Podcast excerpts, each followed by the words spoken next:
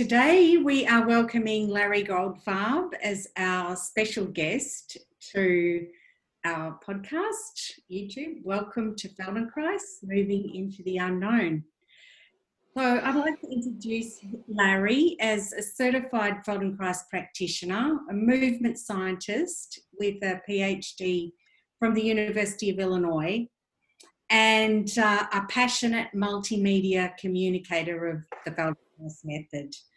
So, uh, worldwide, Larry teaches postgraduate courses and professional seminars and public workshops and directs and teaches professional training programs, such as the one here in Melbourne, Australia, where he's keeping our second year uh, online, very much alive. Um, Larry has a very active online presence with his own constantly evolving website, Mind in Motion, and uh, recently having delivered signature series such as The Peculiar Power of Prayer and currently The Human Frame. So, as a pioneer of the method and as a systems theorist with his model of SPIFFA, uh, Larry loves to assist people at all levels to decode this relationship between gravity and coordination, equilibrium and orientation in navigating their way in the world. So, Larry, no doubt. Was beautiful. Thank you magician, you no doubt brought some fun and magic to your time as Moshe's personal cook during the Amherst training, and uh, you had the opportunity to get to know Moshe Feldenkrais and his in enigmatic ways um, on a personal level. So we're really interested in the, the I suppose, the personal adaptability and the contemporary responsiveness we are all needing to bring to bringing awareness through movement lessons to life. So, um, welcome.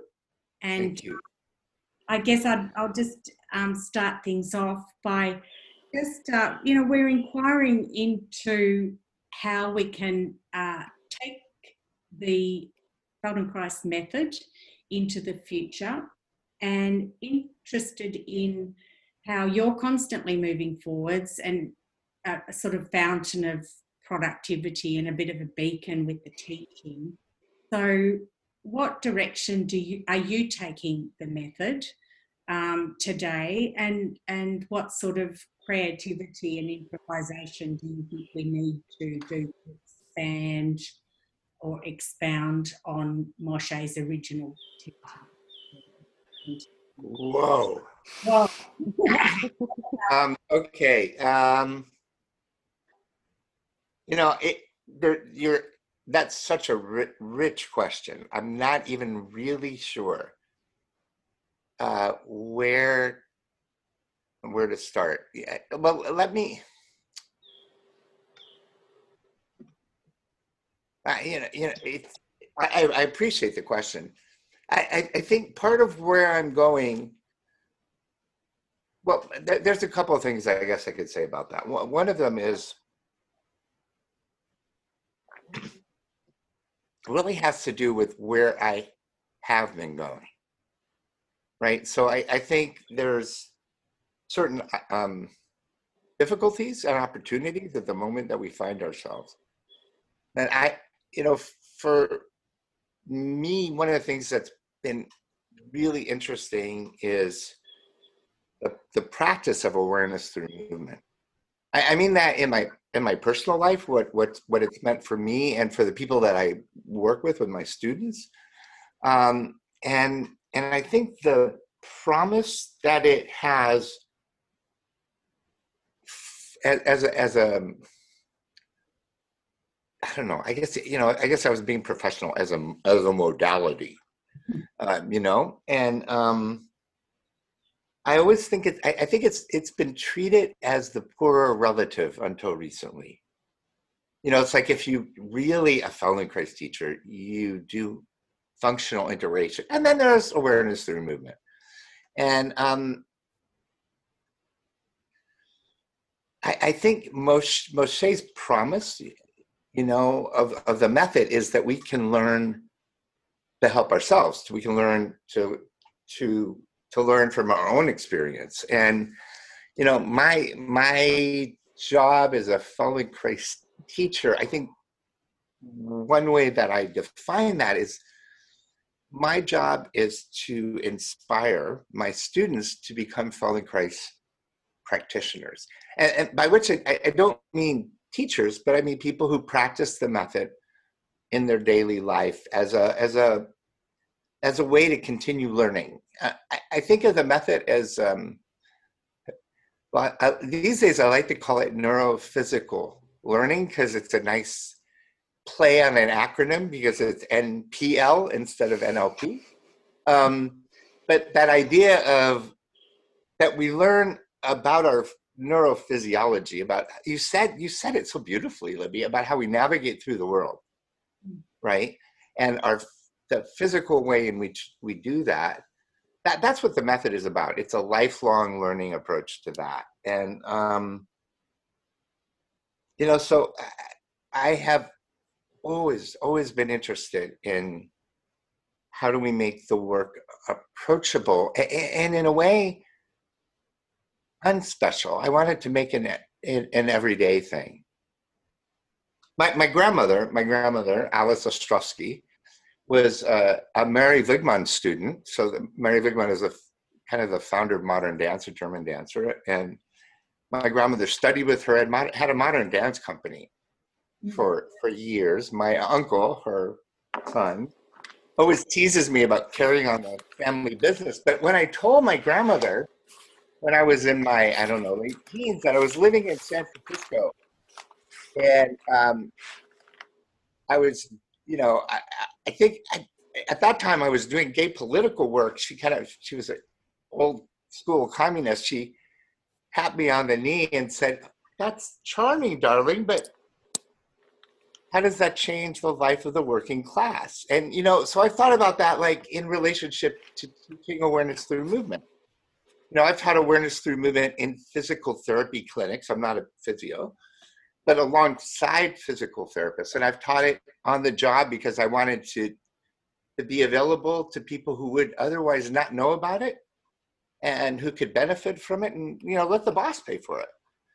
You know, so for me, this has been a long road and helping my colleagues um, you know be better feldenkrais teachers that's you know as a trainer i spent about half my time doing that mm. so you know these things so what what i'm doing in, in terms of thinking about the future is you know just continuing what i have been doing i've been experimenting with doing things online you know, hmm. for a while. Um, before other people did, and before it was as easy as it is now, perhaps. But um, you know, like what we're doing at your training is how do we use this medium and the the capacities for teaching that it affords us to um, help you understand the method and, and also to help you practice it yourself in, in a way that is meaningful for you. So you get to learn the lessons you know, in your own in your own experience. And and I think the question for me is how do we make that available to other people? And and I don't think we make the Feldenkrais method itself available. And I think we make what it does available. I've got a, a question so, so I just want to speak about that. Um, so one thing that often comes to me to mind for me is how Moshe would have worked with the internet, because I know that he um, had connections with some people, Werner Erhard, for example, who was developing a worldwide communication network. And Moshe was really interested in working with him so that he could, I think, use that as a microphone to get to communicate with people. And I often wonder how I think he would have led the way with the internet. He would have found ways to amplify his voice and communicate with people in a way that's now unthought. I think we're actually behind as far as how we can actually utilize this medium. So, at, at the same time, as Moshe was talking about broadcasting awareness through movement lessons via international satellite television, because he was thinking about that. Mhm. And I, I know like a friend of mine investigated that. Was really expensive to do at the time. At the same time, you know, another genius of the 20th century, Bucky Fuller, was talking about cable television and as, a, as a way of using it for education. And even, I mean, think about what's happening now, even for voting, right? And the thing that was interesting about Bucky is that, you know, the, the thing about a TV is it has a remote. So you could ask a question and people could vote. There, there was a the mm-hmm. rudimentary, it wasn't the internet, of two-way communication. It wasn't broadcast, it was interaction. Right? And so I think, look, I, I don't, Dale, I, I, I don't know what Moshe would have done. I think what is it, the question is, how do we proceed in, in a Feldenkraisian manner in a way that is consistent with the spirit of the method? yes. in the moment that we find ourselves? Hmm. That's the question. And that's what the interesting question because it's it's on us. Okay, so then an app. How, what would you, how would you create an app if you could How much are you it- paying me to answer that question? Sorry? I'm teasing you. I said, how much are you going to pay me to answer that question? but look, Well, if the app works out, you, I could pay you a little bit. I, I'm teasing you. Um,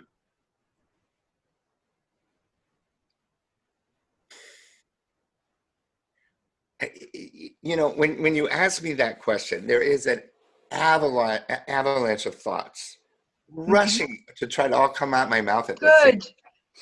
but but let let let me back up from your question a bit and and say you know the, well the first thing that comes to my mind is an app to do what? Right and so a- again i don't think it, you know the other day in class we were talking about um, introductory uh, awareness through movement lessons like what would you do with people when you begin? And I, I think what you want to do is you want to start someplace with the concerns of specific people. So, you know, teaching Feldenkrais in and of itself,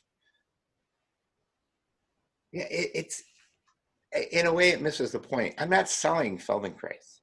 I, what what Feldenkrais does as a Feldenkrais teacher, I have the ability to help people do the things that they love better or the things that they love that they're not able to do at the moment to be to learn how to do that and in that um, you know I, ha- I i help them harness their inborn ability to learn and their physical structures designed for easy effective motion right but i don't do that in, in you know in terms of like teaching movement i do that in terms of helping them do the things that they want to do so you know whether it's helping people I don't know. You could teach a class for people who walk dogs, right?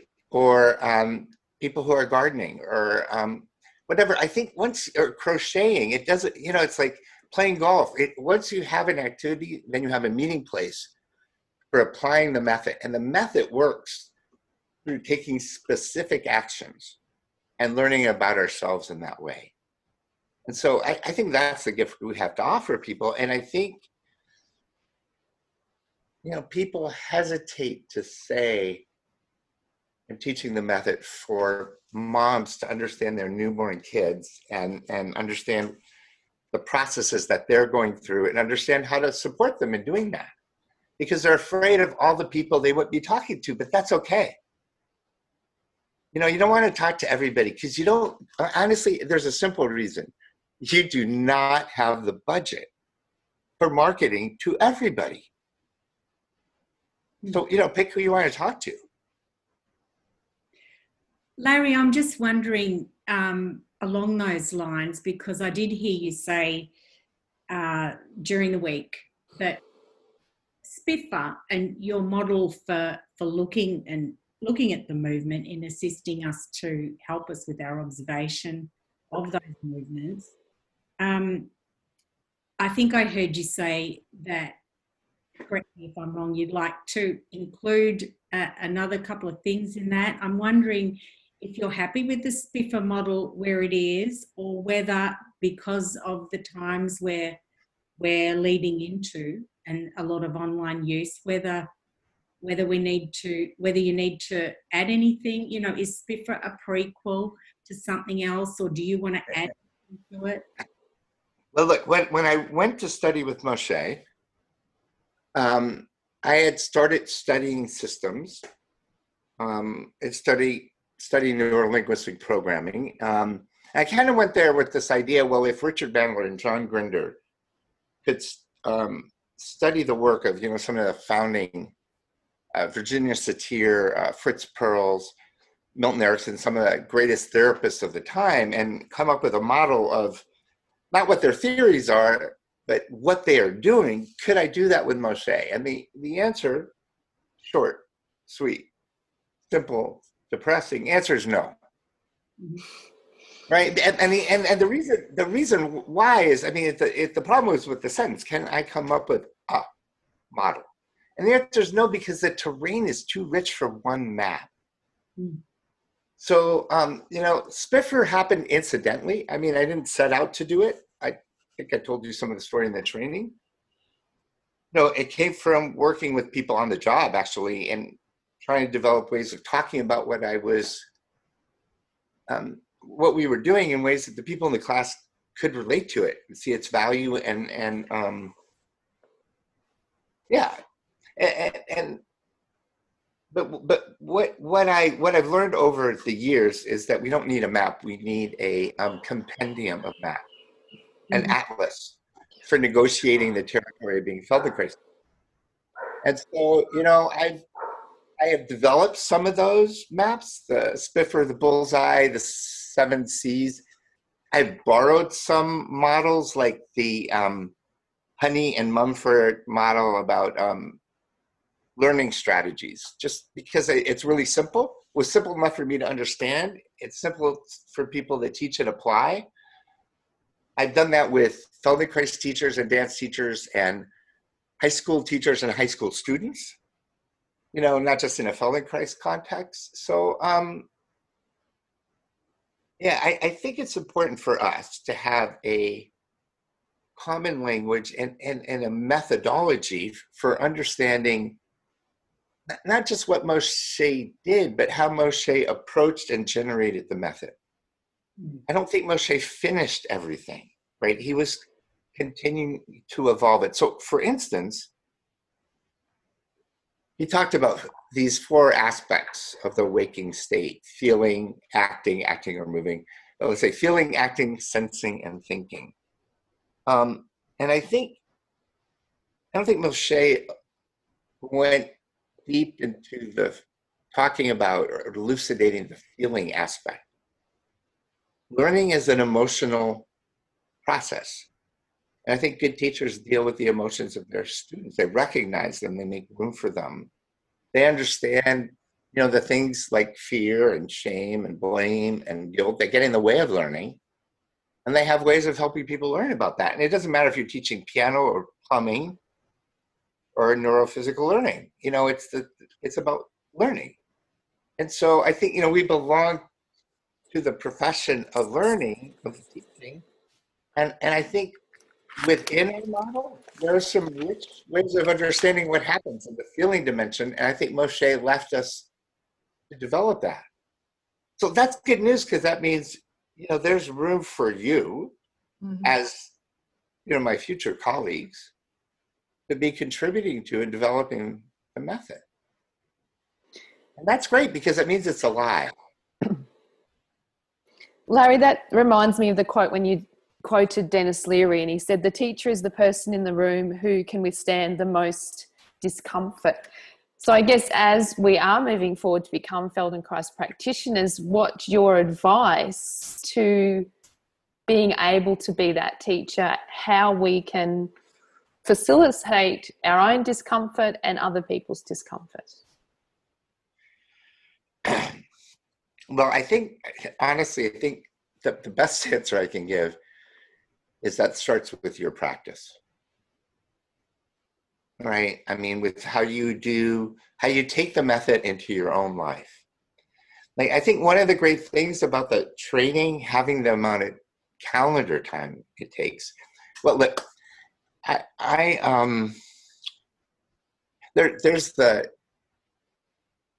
technical aspect of being a teacher right? Just the the acuity the observational acuity of what to notice there's the kind of um there's the conceptual, you know, pedagogical reasoning, um, the, the, the, the, acumen and thinking of, of following the methodology and understanding it. They're the skills that you need in touching and talking and listening and responding. And that's part of what you know, we're teaching in a training. But if you look at the generation of people that Moshe belonged to, almost all of them, not all of them, but almost all of them, they they faced a crisis. You know, they had their own hero's journey. They faced a crisis in their lives. The resources that were available to them didn't help them, and they had to figure something out for themselves. And and they were able to not only help themselves, but kind of take something from their own experience and develop something for other people. Um, both Alexanders, Matthias Alexander and Gerda Alexander and Moshe and others. Um, and so my question is like, how do you make the method yours? In the time that you're in the training, you know, and I mean, we all have challenges. You know, and some of those are, let's say they're obvious to other people but but I think everybody is dealing with their own their own challenges, and so the question is, how do you do that? How do you make the method yours? What's that process like? And if you do it in a training, you know, then you do it with your cohort, and so you get to see that how other people go through the process, which means you get to learn that yours is not the only way. And I think accompanying each other and supporting each other, that becomes a great model for how we work with our students. So I would say the answer to your question is it starts at home. So, would you recommend people broadening their experience with larger groups? Because I've read some of your and listened to some of your podcasts about how you're now, well, I don't know if it's now or it's something that you've developed over time, but listening for the way people learn.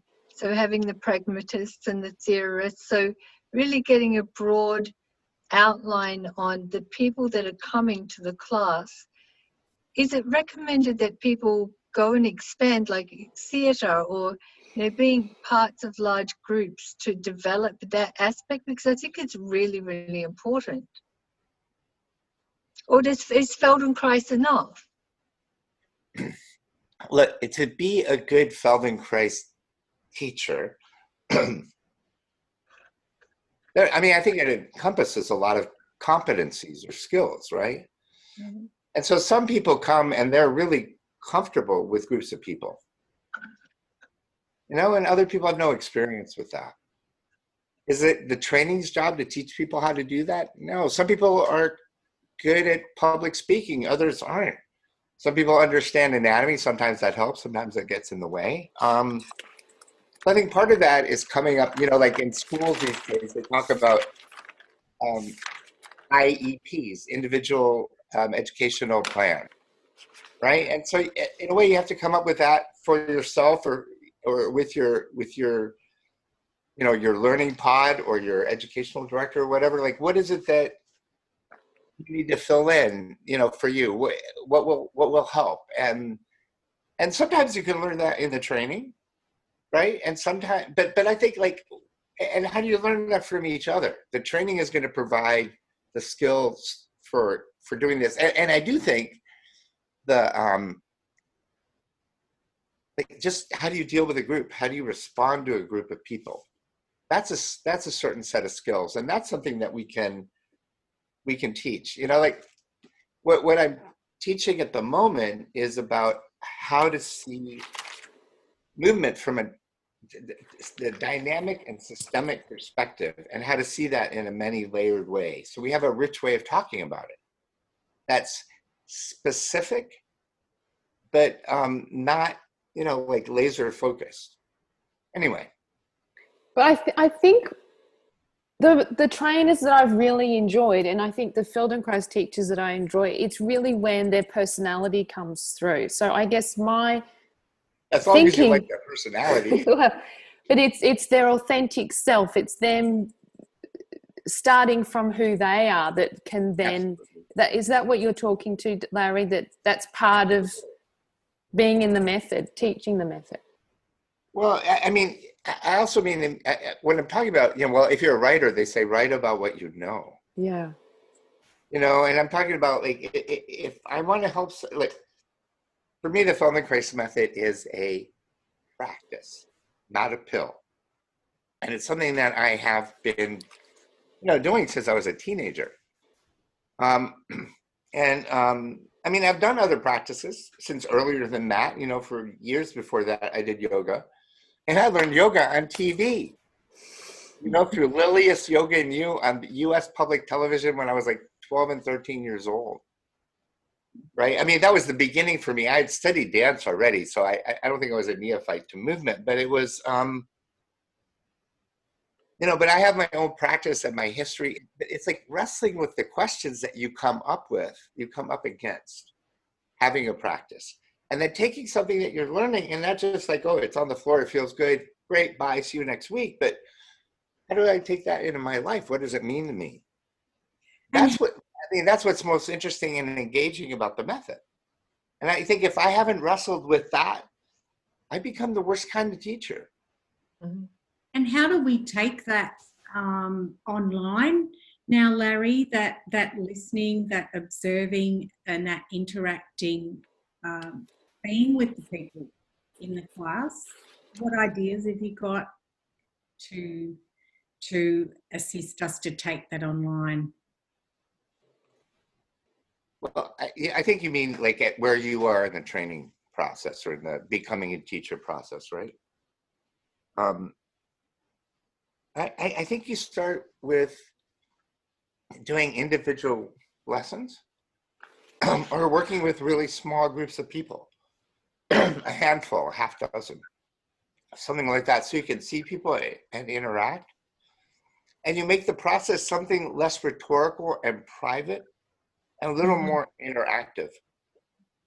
I think that makes it more interesting. And like, if we're teaching people about learning how to learn, then I, I think uh, bringing them into the process and showing them the tools that we have and how to make use of that. And and there's a way of um, so look in the lesson we in our um, in our way of teaching in our pedagogy there it, it is very open I, I, say do this find a way to do this that's comfortable for you that's in the range range of ease if you can't do it we'll find a different way that works for you. And so in a way that's very um, open and and and laissez-faire. It's very very kind right? And um,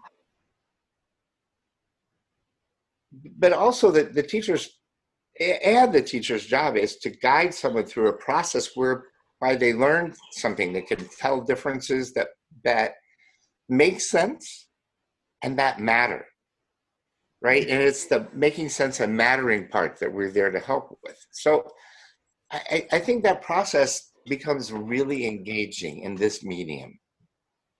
And it is much less of a performance, much less of a delivery, and more interactive.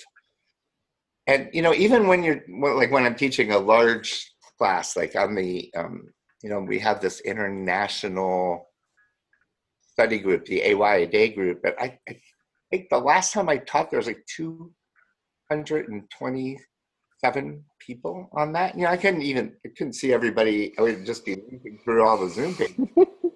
but but the thing there is that you want to teach in such a way that people feel addressed. Mhm. and brought into the process. So I think you learn about what that means by being involved in that process with other people. Hmm.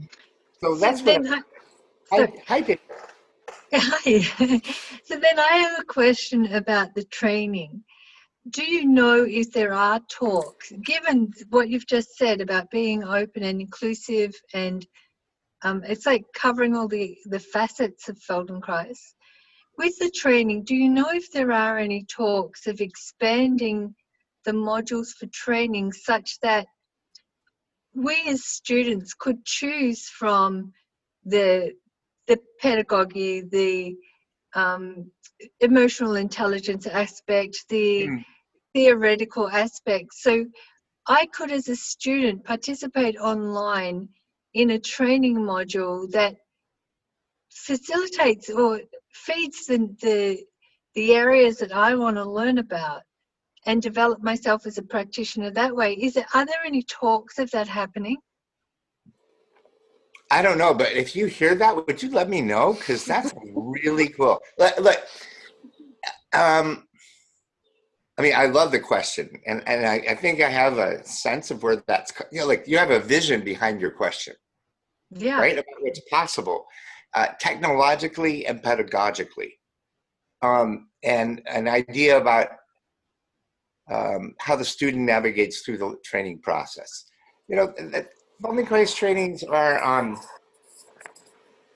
the model's kind of patronizing, very you know paternalistic. Like we decide for you, you will follow this. We're delivering it, um, and and I think like just just like doing um, functional integration practicum, right? Where so, a, a trainee gives a, a student teaching individual lesson to somebody. And then instead of doing that live they have a video and the video is re- reviewed by the supervisor or the faculty and then the or the whole training and then they talk about it. You know nobody did that until a few months ago. Mm-hmm. right? Nobody anywhere. And um and you know if in the years where i've been talking about you teaching feldenkrais online the responses have been kind of binary and instantaneous. Like no you can't do that or whoa that's so cool. And and and and the no you can't do that. People are there what they go to is what you can't teach online. Or, or really what they usually say is almost always a variant of the sentence well there's all these things you can't teach online. It always always comes down to functional integration and you know sometimes i think you know in all the years of doing advanced trainings i think sometimes i think well i could do this better online than it's happened in person. Not not that that is sufficient necessarily but there's so much we can do. But like the um the the the DTAB, the Deutsche Tab, the German Training Accreditation Board, just passed a rule that you could do one FI, one of the two required FI practica online, but not both. But there's like a big, now I'll say this in my best Australian, pardon me if I mess up, there's a big controversy. We said controversy, but anyway, it's a big controversy about in, in Germany about whether there should be any teaching online. Yes, Larry, I heard your interview with um, Patrick Gruner Yeah. on that. Yeah. So is So, this so where you are like light years away from where we are today. And, and like the thing, like I, this summer I've been taking um, actually a couple of online classes, you know, just to see how other people do stuff and also to learn more. And, um, you know, like what kind of uh, medium we set up and the kinds of relationships it facilitates that facilitates.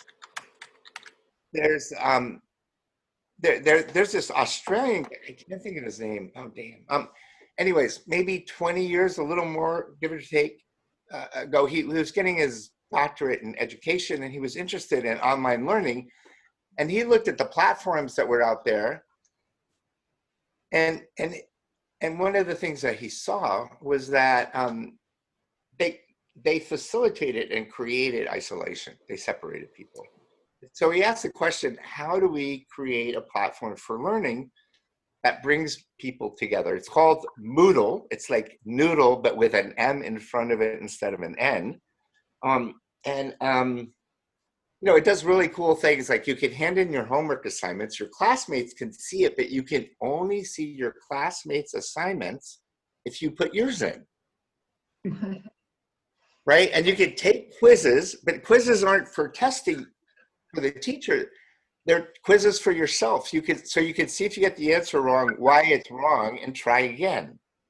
So they're learning quizzes, right? So there's there's all these really cool ways that we can use more, more traditional educational approaches and uh, like the kind of you know find your path through the curriculum that you mm. were suggesting dale but that that presupposes an immense amount of content and a way to make that available and it also presupposes that the content is made available in um, digestible portions and um, and i think like one of the things i have learned i am learning to do is really how to modularize, module, modularize. I don't know. I can't think of the word. Um, make into modules. Um, you know the the content that I have to teach so that it. I, I really think like the motto for me these days is um, morsels, not meals. Mm. Right. Making it digestible.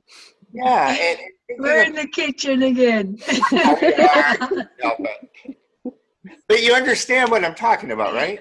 Completely. I think you alluded to earlier just how profound and massive this field of understanding mm. is, and and the whole trying to wade your way through it as a student as I, I, imagine it's it's like that constantly that if you're really engaged in the whole understanding of the method. It would be a lifelong journey, but it's.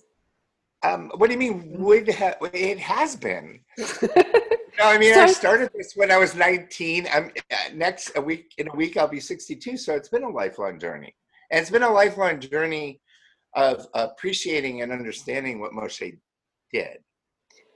Right? So What's Sorry, what's the contribution it's made to your life? Can you imagine your life without Feldenkrais, with Feldenkrais? What has it contributed to you personally? I, you know, I mean, um, uh,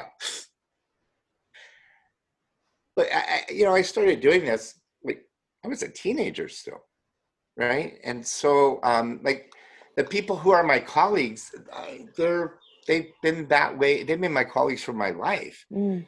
So I have a friend here in town who's, I mean, when my dad died, which is uh, that was like more than 30 years ago, I asked her husband to be my second dad. You know, and her family has been my second family. In when I was in uh, in the training in Moshe's kitchen, I met one of the teachers who graduated from the training before mine, uh, the San Francisco training, and she took me under my wing and she's like my Feldman mom. You know, she's six years older than my mom, or six months older than my mom was. And for most of my life, I talked to them equally, you know. Um, so it, it, it, for me, there's a personal part of it. I mean, it's been my vocation, you know, what I do for a living and my avocation, what I love doing.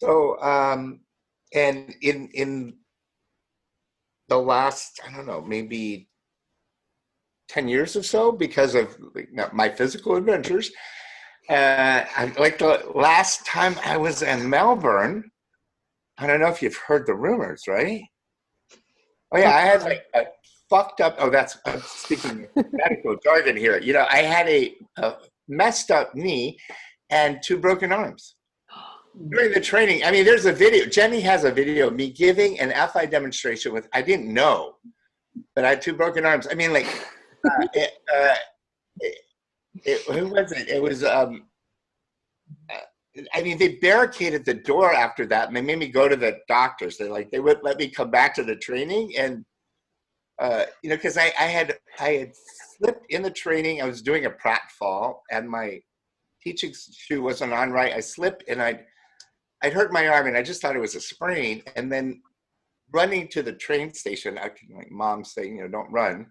like it was a week after Christmas break, and I just had a collision with a bunch of um, pedestrians, and protecting the arm I'd hurt, I messed up the other arm and uh, ended up needing surgery. And but you know, as a result of that wonderful experience, um, I had to rehab myself. You know, I had surgery. I had a, I had a couple of pins put in, screws put in. Then I had them taken out. I got unscrewed. Didn't get kissed either time. Um, but I had a good surgeon. But then I really had to learn how to use my arm again.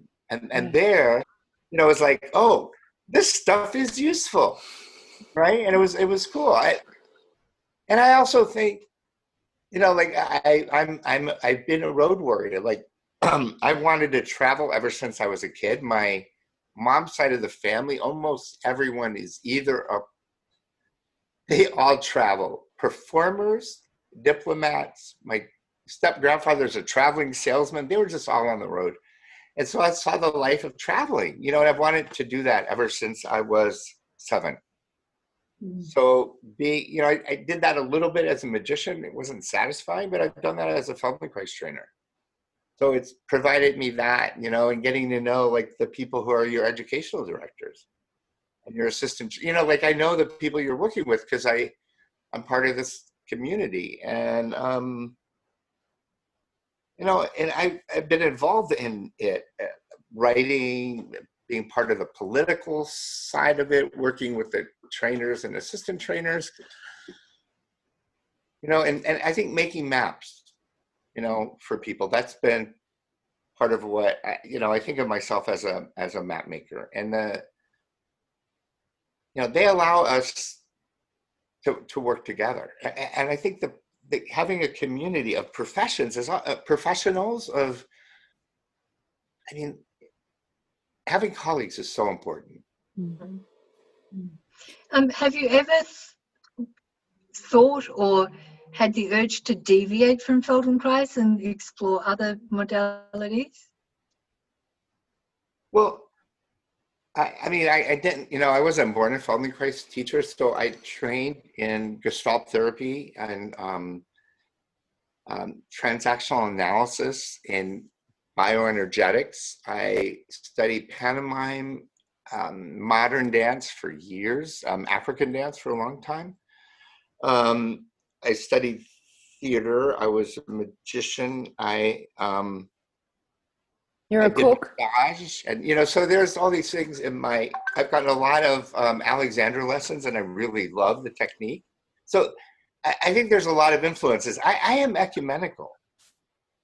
Right? You know, like I've I've been a part of the International Somatic Movement Education and Therapy Association for years. I'm the training I run in Amsterdam is the first Feldenkrais training that was certified as a Feldenkrais training, and in this meta training as well because I, I you know, I, I think we have more in common with these other people, mm-hmm.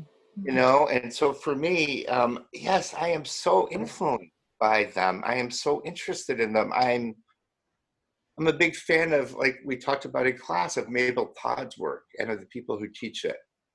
Um, you know, and so I, I am happily influenced by the work that other people do. Um, I, I have a great admiration for Laban's work, and um, a lot of SPIFFA was was influenced by that. So, you know, all these things are important. In the last training that I um, that I directed in Amsterdam, we had a it included an NLP training.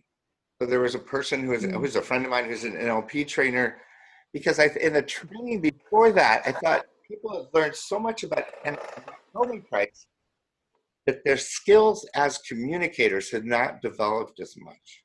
Mm-hmm. And so I wondered if there was a way of doing that. And um, it wasn't the first time I incorporated communication skills, but it was it was it was a let's say it was a learning full um, experience, right? But uh, like we we are teachers. We are part. I like to say we're part of the second oldest profession known to humanity.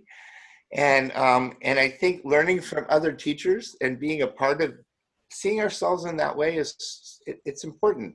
the Feldenkrais method is an educational approach that has therapeutic side effects.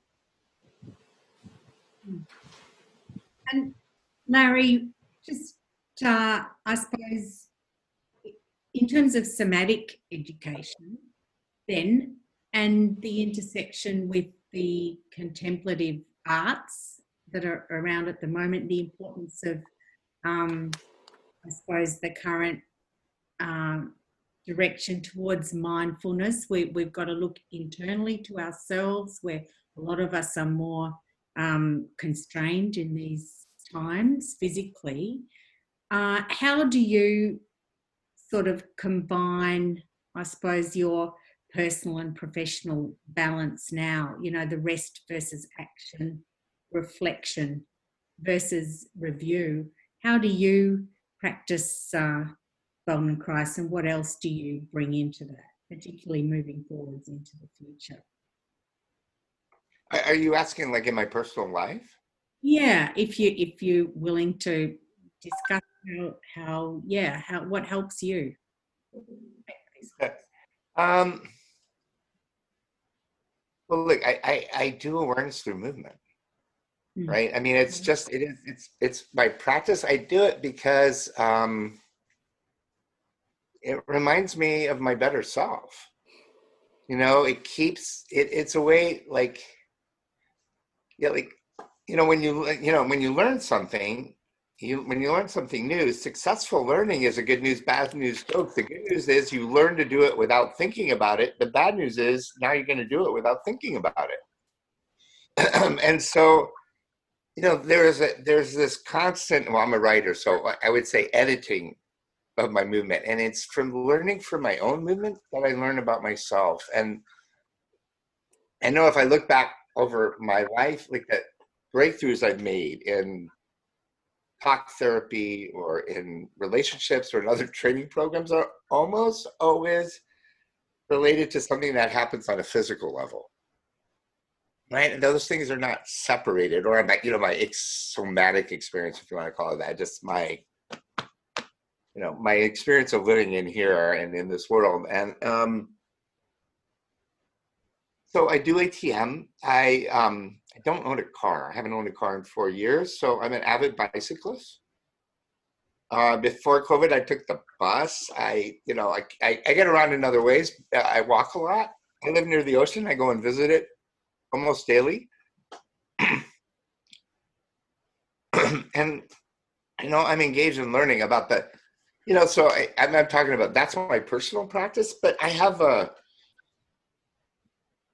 you know, I mean, I I'm I'm learning in in that I take courses, I read, I study. You know, like I get interested in something and I'll study it for six months or a year. Um, you know, reading up on whatever that happens to be, and you know, sometimes it's a project like studying the enneagram that's been going on for more than 20 years, but more about well, for the first 15 years totally about like my own personal life not so much about like how do i use it in the training. Um yeah and i have an avid uh like i you know i read and i consume a lot of media so like i i watch different kinds of programs um eh, you know ted talks and um other things on youtube. And you know we could talk about what's on each channel. Um, that's really pretty cool because like i'm teaching in paris in, or in paris in lyon next in a month. And so to bone up on my french i've been going to um, École de Netflix um, and watching like shows in French, you know. So and talking to my friends in French. So I um, yeah, that's it. And, and, you know, I have projects. So I've been working on these doorway lessons. I've had this ongoing project, and it's kind of related to the doorway lessons about working with surfers, people who are surfing. Um, you know, so if, if I have a project that I'm working on or like preparing for your segment and doing the ATM, so I'm, I'm, I'm engaged in working with the material. I'm giving people, working with people in individual sessions online. I'm teaching classes online. Like in this series, I also teach a class for the Feldenkrais teachers where we kind of have a backstage session and talk about what I've done. I'm doing coaching. You know, so the, the work is woven into my life in all those Yeah. ways. Can you, um, t- I know you did a prayer series. Can you tell us a bit more about that, please? Um, what would you like to know? um, the, is- the, the initial inspiration and part of that journey through there. I think the internet, the initial inspiration is Moshe's prayer lessons. Yeah. Right. Um, And the, the And, physical aspect of that you're talking about as opposed to the actual spiritual, I guess. Well, there. So the inspiration was this this lesson that Moshe taught, where your hands are in the palm to palm flat Mm. hand, not the clasped hand prayer position of of many, you know, um, many spiritual traditions. And so, I mean, I was interested in that, and I, I, um, I, I, I well, so I, I was interested in it in a number of different ways. I've done meditation for a long time. And so I was thinking about awareness through movement, doing it, right, for yourself. Uh, in relationship to meditation, they're both practices, and they're both practices whereby we're using our movement and our experience, our, our you know embodied experience, um, as a way to change our consciousness. So I'm, I'm, I'm and I, I don't want to reduce one to the other, but I'm Mm. interested in that kind of, you know, where those the, the Venn diagrams of where they overlap and what they have, what we learn from, they can learn from each other, from the similarities. And um, so that was part of it.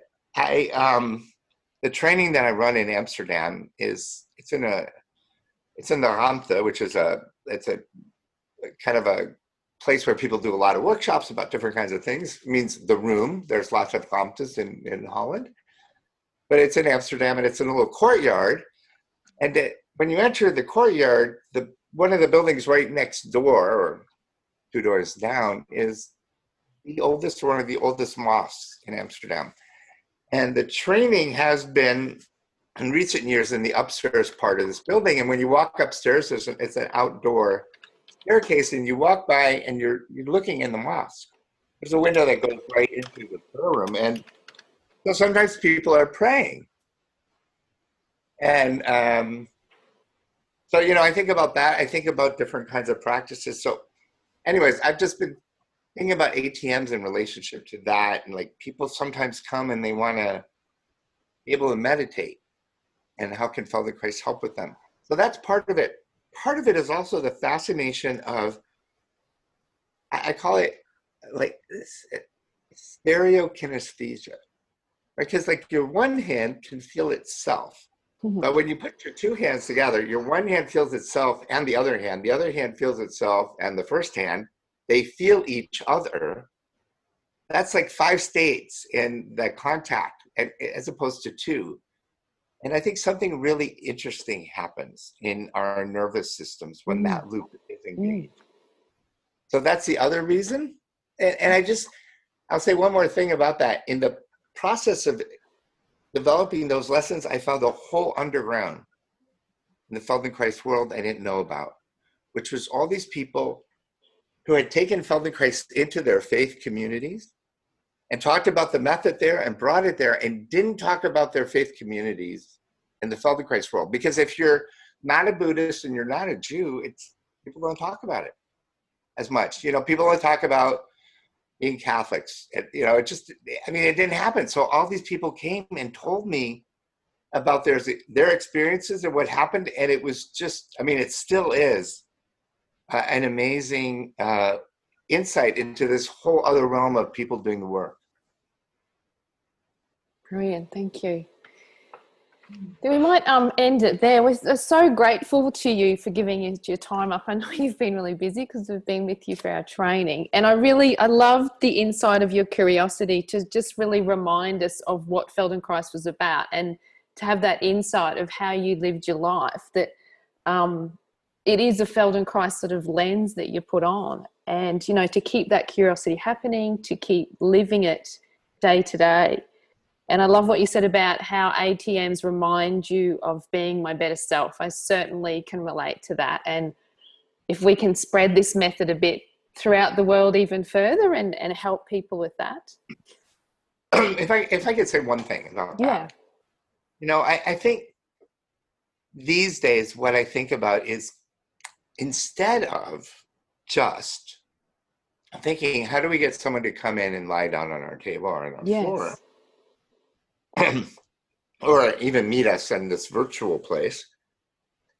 I think, well, what if the question was, how do we foster, facilitate, instigate, be part of developing a um,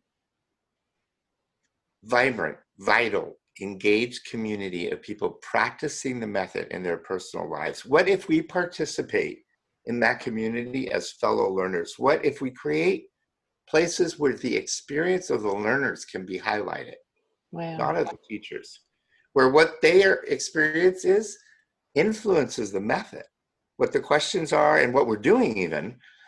Um, because I think that community will need teachers. And you know, I, the question you asked at the beginning about the future and apps, and we didn't go further with that, but like, I don't personally. I, I'm not saying somebody shouldn't do this. I, I'm not interested in creating a Spotify for ATM, for instance, for Feldenkrais. I am interested in creating a place where we can meet, where um, people who are studying the method can have a community of learners and people who are teaching it can support each other in doing that. And where the I- i know it's a kind of heavy word to use but the sanctity of live teaching is respected and supported. Because it's in the relationships that we create that the method comes alive. Beautiful. See, and I, I think an app is really capable of doing that. The- oh yeah i'm not i'm not i'm not arguing against you i think lots of apps are you know and i mean i think i don't think it should be for feldenkrais but like Yeah, Uh, that's it. It's not necessarily for Feldenkrais, okay but it's for yeah, and that's where I'm coming from. It's not. It's opening the questions. It's bringing in mindfulness, and then Feldenkrais is in the background. Mindfulness or like circus skills or parenting Anything. or, Anything. Right. Roller skating. dale's love yeah, or, or a roll yeah, yeah absolutely absolutely and surfing. so, so the thing is so if we take it that way i like that question dale because then the question is Oh, how do we bring our um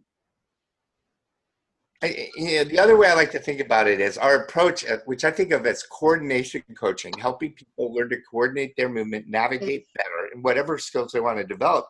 How do we bring that to a community of learners yes. and participate with them? And so then it's not about an app, but it's about creating um, a, an- a virtual environment that is um, you know a social learning network i think is what you we'd have to think of it as Yes. And the app is a tool. It's a vehicle. absolutely you know but i mean how about if we create like a um you know a place where apps are supported and the, the whole backbone is there and people can specialize in different ways and then practitioners don't have to do that for themselves but the I love technology that you. I love that you said, "How about we create?" Thanks, Larry. I don't want to do this alone Look, my um awesome. Uh, for years I was a, I, I was a cheer hubby. My partner was a, a cheerleader, you know, part of a, a, a of a one of the longest running gay cheerleading groups in, in in the world. And I went to gay games with them, but you know, I I'm a performer. I've been a performer my whole life. You know, I mean, eh, and I'm a trainer. I'm I'm in front of people a lot, and it was the first time in my life that I got to be backstage you know, I brought my table to their practice. I literally carried water. Um, I helped collect money because they were not just a cheerleading group, but they were a fundraising group. Um, and you know, so for me, at this point in my life, you know, it's about supporting people who are my colleagues and people who are where you are. And look, what we can do together Mm. is so much better than what we're going to do alone. And we have to figure out how to have some network effect. No. And somewhere between everybody off on their own and Good. getting starbucked, pardon the expression, there's got to be somewhere in the middle where we can collaborate and create. And everyone doesn't have to recreate the, you know, reinvent the wheel. And we could support each other in being the best teachers we can be. I love that. Absolutely. Here, Absolutely. here. Yes. Yeah, let's do it. I mean, I'm, Let's Look, do it. I, I, there, you know, like um, when, when I taught the training segment online, I made uh, explicitly a bunch of work study positions available for people to create um, transcripts. But you know, that was about us working together, right? So I think we could find ways of doing that. Hmm. As a community. Absolutely. Absolutely. and the students can be involved because we are actually sometimes a little bit more up to date with what's happening in technology. So it's a blend of the two together. I, I look, abs- absolutely, and, and you're not students; you're trainees. Mhm. Trainees. You know, Cool. future teachers. I mean, you we are all students. You are future teachers. Mm. And I think, yeah, you have some. Look, this is adult education. Everybody has something to offer and something I can learn from. Yes. Mhm. It's an integrating experience as a trainee. We all have our functional integrative. Community. and look, you guys are doing this right I here with your podcast, right? You're, you're, you know, you're, you're, you're, uh, you know, you're, um, uh, what should I say? Moving into the unknown, and you're doing, and, and you're doing it together. You're showing us how to do that. Beautiful. That's so No good. way to end. Thank you so much. This has been really delightful. Mhm. Thank you so much. Thank you, Larry. Join us next month as we move into the unknown with Julie Peck and Leslie McLennan.